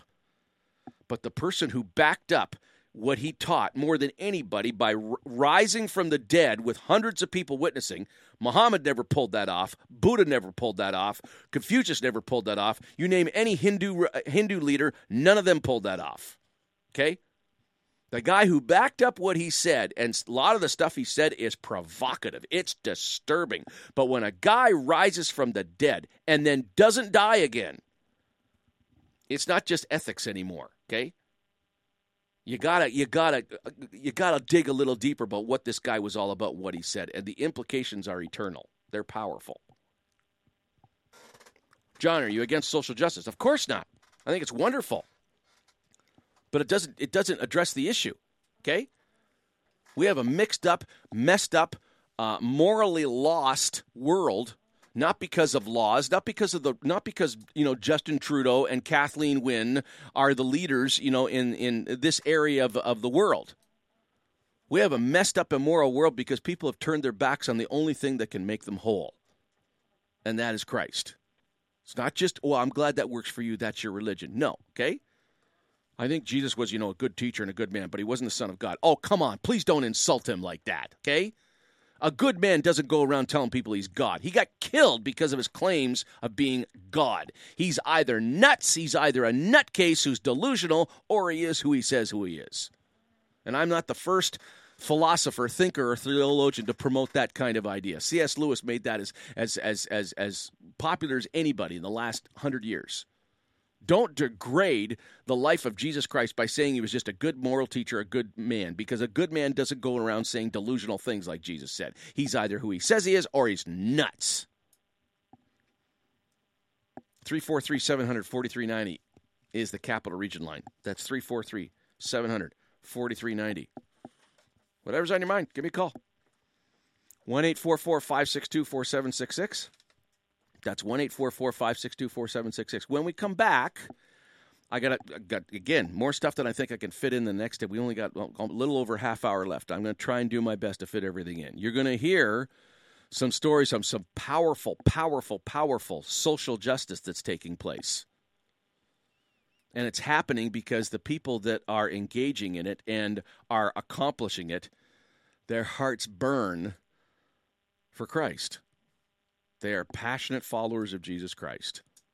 And the difference has been made in their life, and lo and behold, if they're not turning their world inside out. And you're going to hear about it. 343 700 4390.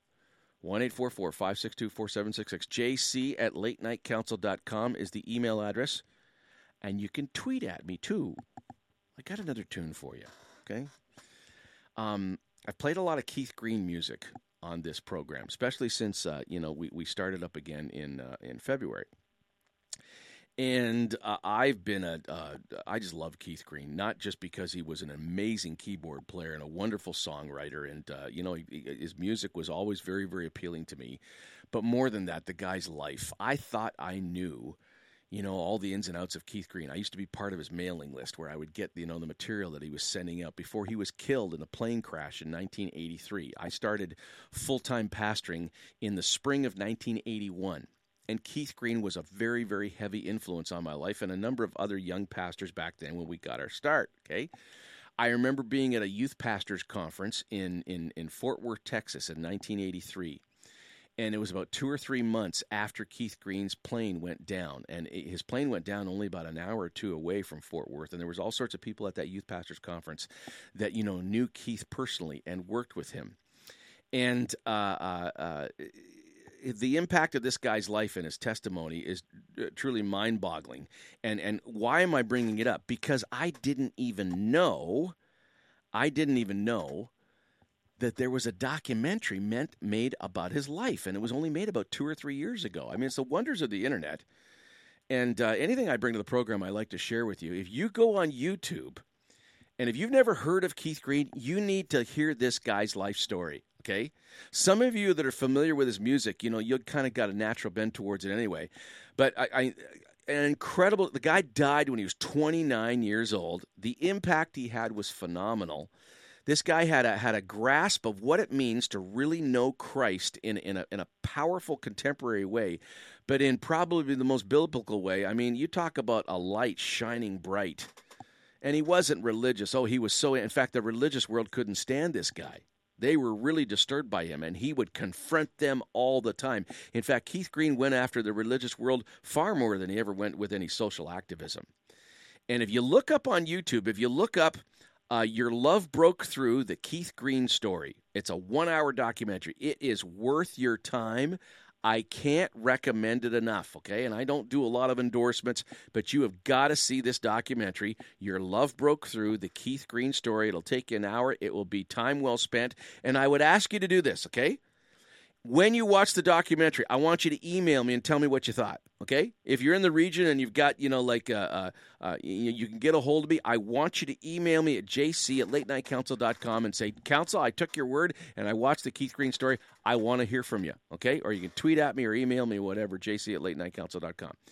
And, uh, you know, of course, having said that, I should play a Keith Green tune, shouldn't I? Okay, and this is kind of an upbeat tune. I really like it. I, I like all his stuff, but all his music like he didn't create music just to make money.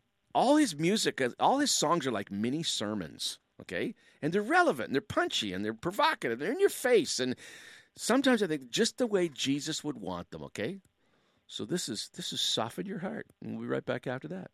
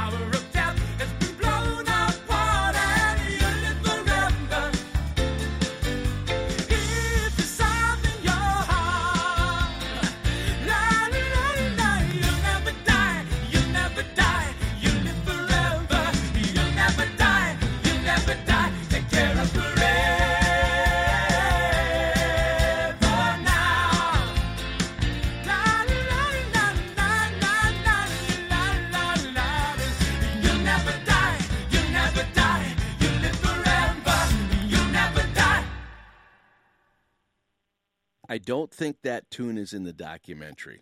Okay, it's called "Soften Your Heart." That's Keith Green, and the documentary you can watch it on YouTube. And uh, uh, the title of the documentary, "Your Love Broke Through," I've played that before on this broadcast. One of the most beautiful tunes he ever wrote. I mean, absolutely beautiful. And uh, and, and uh, that's the name of the documentary. "Your Love Broke Through," the Keith Green story comes with the late night council. Ask the pastor, gold star of approval. Got to watch that. And please, when you watch it, will you email me? Email me and tell me what you thought of it, okay? And you know, if you thought it was a waste of time, be honest, whatever, okay. But uh, and and if you like it, I would you know tell your friends about it. Powerful message, very very challenging message. It's the real deal. None of this you know religious fluff. You know, I was messed up, then Jesus came into my life, and I'm not messed up anymore. You know, no, it's not that. Okay, it's, it's got some real powerful depth to it. Um, you've heard me make the statement, and sometimes I get into it on Twitter with people and on Facebook because, uh, you know, that's open to everybody, and I don't mind, you know, um, um, putting stuff out there that challenges people, and, and, and, you know, the, the, the hate God squad or the hate Christ, the Christophobes out there, they like to take me to task all the time. And one thing they can't get around, it drives them nuts, is the fact that, you know, these so called uh, uh, um, narrow minded, um, and, and they call us all kinds of names. Christians, you know, why is it that Christians are the quickest to volunteer to to you know provide relief when a disaster takes place? You know, they got no word for that. You know, the the, the, the atheists and the and the anti God activists that, that want to silence any type of biblical or moral dissent for the behavior that they promote. You know, like I, I don't see I don't see hordes of, for instance, uh, um, um, I don't see hordes of people that uh, uh, um, um, uh, promote a lifestyle that the Bible says is sin. I don't see them organized like people who follow Christ organized to help the needy and to help people that can't pay back. And uh, John Stonestreet did an article on this. And uh, again, you could, I put the link out there. You could read it for yourself. And the title was I'll give to you the title here.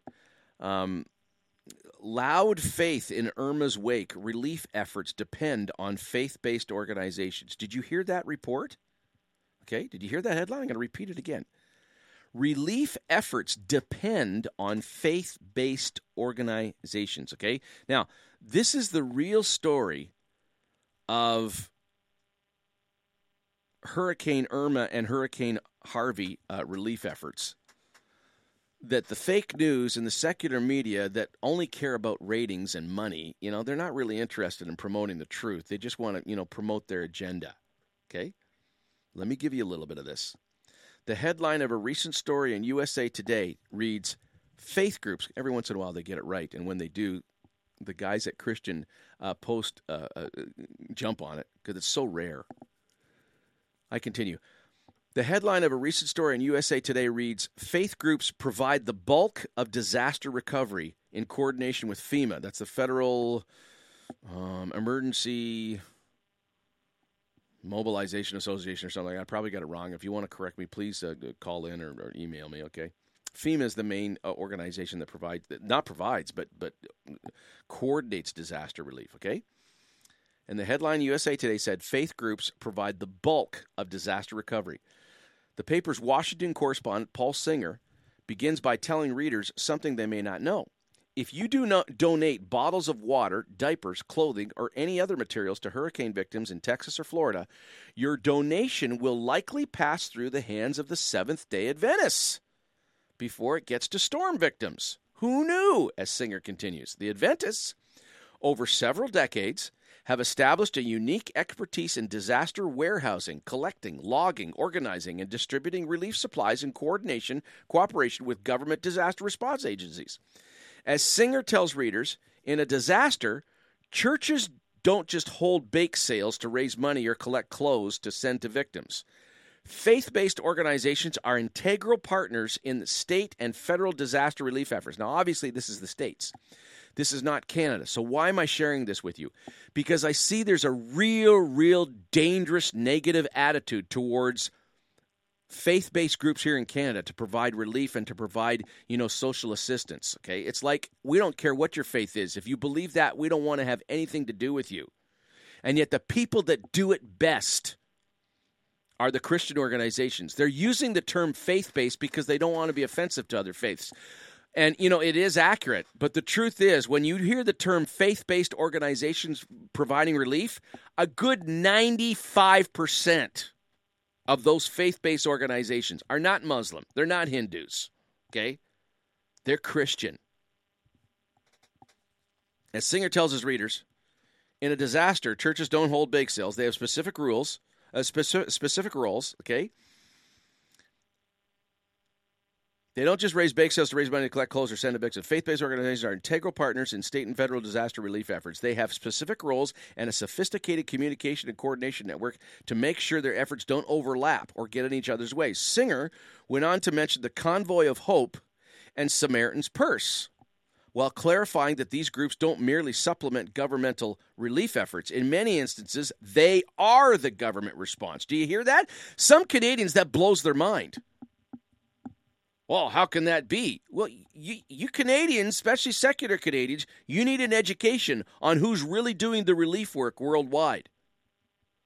You got a lot of government sponsored relief organizations, but the bulk of that relief work is being done by volunteers who are of the Christian faith, okay? And that's their motivation. That's why they do it.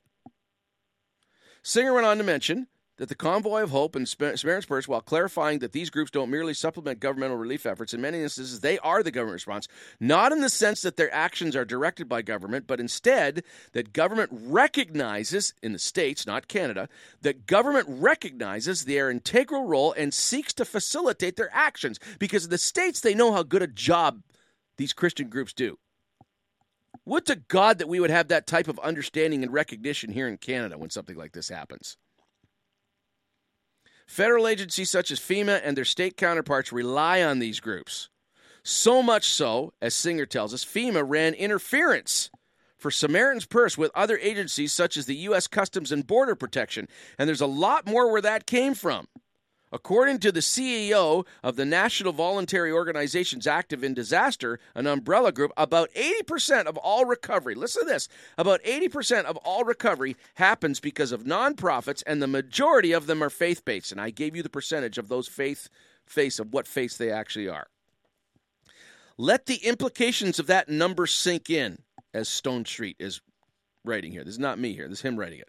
Let the implications of that number sink in. And yet, as I have told you several times, an increasing percentage of Americans, nearly half, think that the government could replace religious organizations and the charitable services they offer with no problems and nothing lost.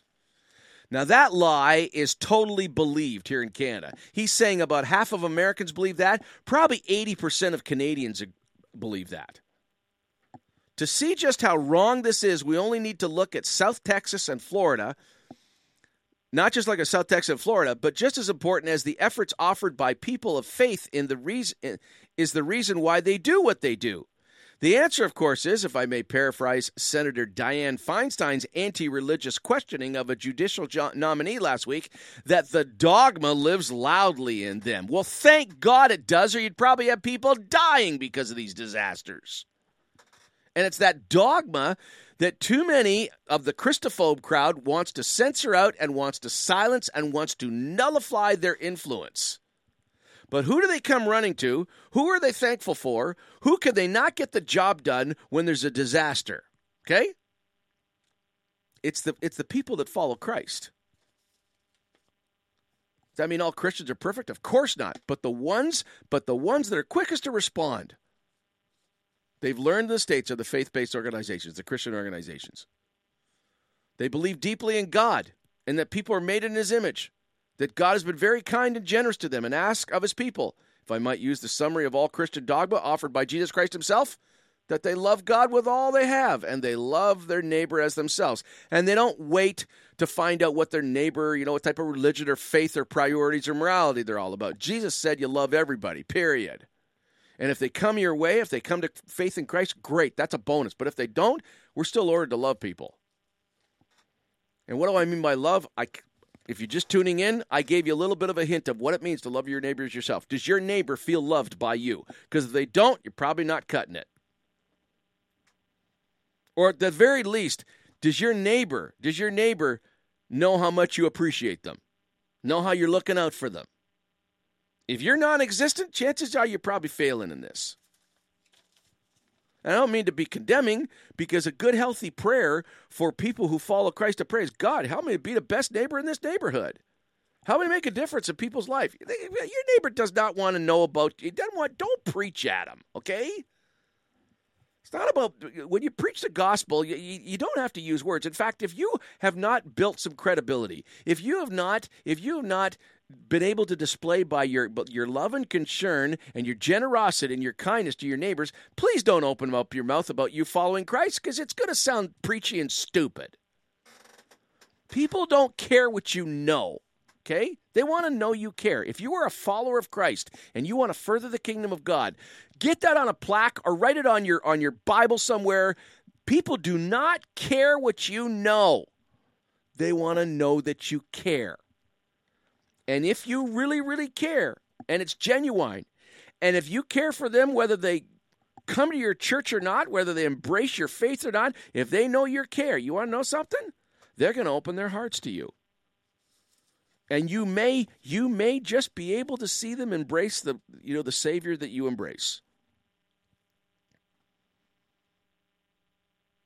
Stonestreet ends the article by saying, "Thank God that his people are everywhere and for their deeply held dogmas that drive them to offer their time, their money, their talent, and their treasure to those in need around them. You never hear commentary like that in secular media, do you? Of course not. And it's so rare when it happens. I remember years ago, oh, it was about Man, I brought it. I remember bringing it on the radio about 12, 13 years ago. Brian Stewart. You familiar with that name? Brian Stewart was a pretty respected correspondent and news person on uh, on uh, CBC National News. In fact, there were occasions when Brian Stewart would even fill in for Knowlton Nash, I think, as far back as that, and Peter Mansbridge. And I had no idea that Brian Stewart was, you know, there came a time in his life when he became, it was probably in the last five years of his career, he became a profoundly devout follower of Jesus Christ. And if you go looking hard enough, you might be able to find this article. I remember bringing on the article and, uh, and quoting. If you go online, you might be able to find the article of him talking about how blown away he was and he would tell the story about how he dis- how he covered disasters and suffering and monsoons and earthquakes and you know hurricanes and tornadoes and wars and terrorist acts. He was the CBC guy that went all around the world report Brian Stewart for CBC News you know uh, Afghanistan. I mean he was everywhere. And he said the thing that blew him away that because you know he it was a quick response reporting job that he had. You know, you want to be the first reporter that reports live from you know the disaster. He said, didn't matter where we were in the remotest places in the world where we had to, you know, fight and and and and get to these places in some of the most rickety transportation and almost impossible circumstances, and you know, uh, like visas, for instance, and security, and and for him to get to where this suffering was, just to report the news. He said every time, and he he was talking dozens and dozens and dozens of times this happened. Every time, we were never the first there. The first ones there, always always. Always. Doesn't matter what the country was doesn't matter what the what the uh, uh, pre, uh, uh, primary religion was it didn't matter what the culture was. He said we were never there first. The first ones that were always there. Always always always helping the suffering binding the wounded digging wells making sure people were getting food making sure people were getting shelter was the christians. Always. Always always and after years of seeing this, because he was brought up in with a religious background, you know, a churchy thing, and sing boring tunes and listen to irrelevant messages, but he got to know some of these people. And he said, I realized that the Christian faith that I was raised in was pale compared to the reality of what I saw lived in the world with these people doing what Jesus would do and in a powerful way and not complaining and offering help and getting nothing out of it except knowing they're being obedient to their savior. And that was the number that was the primary thing that won him over and that's where he embraced christ and invited christ into his life. And he's not a high profile guy. He's not the type of guy that in fact you probably wouldn't even remember. Well i mean if you google him right now brian stewart you see a picture. Oh yeah it's that guy. I remember him you know if you're listening in canada. Should read some of the stuff he put out. Powerful, powerful stuff. Really good stuff. Course, when he started writing like this, CBC didn't want to have anything to do with him, you know, and they would want to kind of like, you know, oh yeah, he's kind of eccentric, you know, sweep his stuff under the rug. We don't want to promote that that much because you know we, we don't want to you want to give these people that we're that we're uh, to a great degree they're fighting, you know. I mean, everything that a, a, follower of Christ holds dear as far as morality, as far as family, as far as, you know, social behavior is being attacked and ridiculed now. 343 700 4390. That's 343 700 4390. 1 562 4766 is the long distance line. That's 1 562 4766. JC at Late Night Council. You can email me. You're running out of time, though, okay? We don't have much time left in the program. And uh, you can tweet at me at JW Council. Now, I hardly ever go to the Late Night Council Facebook page, but uh, I, I happen to uh, go over there, and, and Doug has posted something on the Late Night Council uh, uh, Facebook page in response to um, Eric Metaxas' uh, article, Canada's Obsession with the Right to Die. That's the name of the article online. Now, when I downloaded it and prepped for the show, it wasn't called that. I got another version of it from another website. But uh, Doug has posted the the the site from um, Breakpoint, which is the uh, website breakpoint.org, and the actual title is "No Compassion for the Mentally Ill." Canada's obsession with the right to die, and Doug's comment is that slippery slope, compassionate death squads on the move, and that's exactly what they are. They call themselves compassionate, but it's a, it, we're headed the same way that Holland has gone in like mobile death squads that go around and, and you know they, they can cut through the bureaucracy and they can do the deed. Whenever somebody explain, explain, exclaims, even in a in a uh, uh, with a bout of mental illness when they're weak, you know, I just want to die. Well, we can do that for you right now. Here's the papers, fill them out. Let's get it done right now. You know, why prolong the suffering? And they're actually selling this idea. This has got nothing to do with compassion for people that are suffering. It is a pro death cult that presents itself in oh so compassionate, so progressive, so oh so kind. How could you argue with us, you know? I mean, you can't tell somebody that, you know, you can't control their life. Well, yeah, the person that we lead, that we follow, yeah, he is the author of life. In fact, he is more than the author of life. He described himself as life itself. That's what Jesus said. I am the resurrection and the life. He who believes in me, even though they die, they will live again. I mean, there's no other religious in the world, leader in the world in history that would have the audacity to say something like that. People would write you off as nuts. And yet, that's exactly what Christ said. And some of us take him pretty seriously. I got another tune to play before you know, I'm going to come back. You know, I'm not ending it off yet, and, and, still time for a call or two if you want to squeeze one in. And uh, people listen to the program know that I've always been a, a fan of the band Kansas.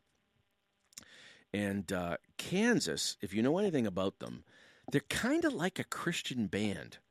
When they were really popular in the 70s, when uh, Carry On Wayward Son came out, which was their first big hit, and then Dust in the Wind came out, uh, the guys that were writing for them, Kerry Livgren, Steve Walsh, and Robbie Steinhardt. Uh, Kerry Livgren, particularly, was part of a cult that I don't even think is is even going still. It's called the Urantia cult. U R A N T I A. And a lot of the stuff that he wrote, particularly Dust in the Wind, all we are is dust in the wind, that was uh, Urantia theology. And Kerry Livgren, in his life story, would tell you that he was lost spiritually and it wasn't until he came to Christ that he realized what you know life was all about. And he has drifted in and out of the band over the years because not everybody in the band embraced uh, uh, uh, faith in Christ. Dave Hope, the original bass player, left the band to go into full time pastoring. He became a youth pastor and they've had different personnel over the years. And uh, in the in the mid '80s, Steve Walsh, who was like you know addicted to coke and you know lived a typical rock star life, he couldn't handle the direction the band was going when Kerry Livgren embraced Christianity. So for for that reason and a number of others, he left the band, and they brought in a guy called John Elefante. John Elefante was a very strong Christian.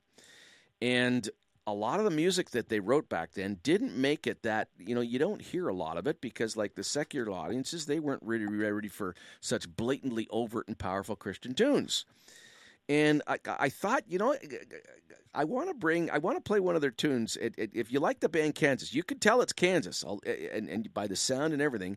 And this is a tune called Diamonds and Pearls. Okay, listen to the lyrics, and if you really want to get, uh, you really want to do some digging, you go online and type in Diamonds and Pearls Kansas lyrics. Again, uh, a sermon in a song, pretty powerful stuff. And I wouldn't be bringing this up, but I watched last week, last Saturday, a week ago yesterday, I had some friends over. We were watching some live concert footage of Kansas. And Steve Walsh is, you know, they've gotten back together for reunion tours and everything. I think, I think they're finally retired. They're not singing anymore because Walsh's voice, he can't hit the notes anymore. But I was quite amazed that Steve Walsh is singing all these powerfully Christian tunes that were written in that period when he left the band. And, and so I wonder whether more guys in the band have embraced Christ. I don't know. If somebody's got some inside info on that and you want to email me and let me know where Kansas is, I, I, uh, not the place, but the band. I know Kerry Livgren has had a profound impact. And at the very least, the members who never did embrace Christ had a profound respect for, for Livgren's Christianity. So this is uh, this is Diamonds and Pearls. This is Kansas. You probably never heard this tune before, okay? But it's really good, and the lyrics are they're exceptional. Okay, and then we're right back after that. Stay with us.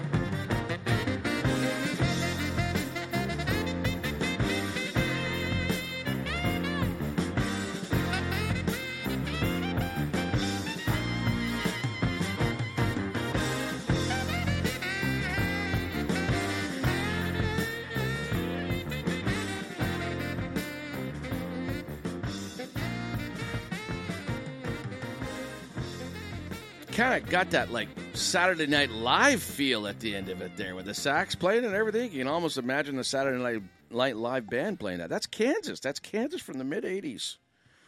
We're out of time. Drop me a line. I mean, I'm not back on live until next week, you know, and you can, once we get this uploaded to the uh, Late Night Council site, you know, you can kind of take the link and share it with your friends. And if you need to get a hold of us, okay, jc at latenightcouncil.com. That's the only email address I use. And you can find me on Twitter and check out, listen, go to christchurchottawa.com because that's where my whole heart and soul is right now. That's the main reason I'm only doing radio one night a week because uh, we're just having so much fun, and uh, you'll get a good window into what life at Christchurch is all about if you if you if you download one of the messages. Have yourself a decent evening. Thanks for tuning in, and uh, we're back live. We're back live uh, uh, next week at nine o'clock. Good night.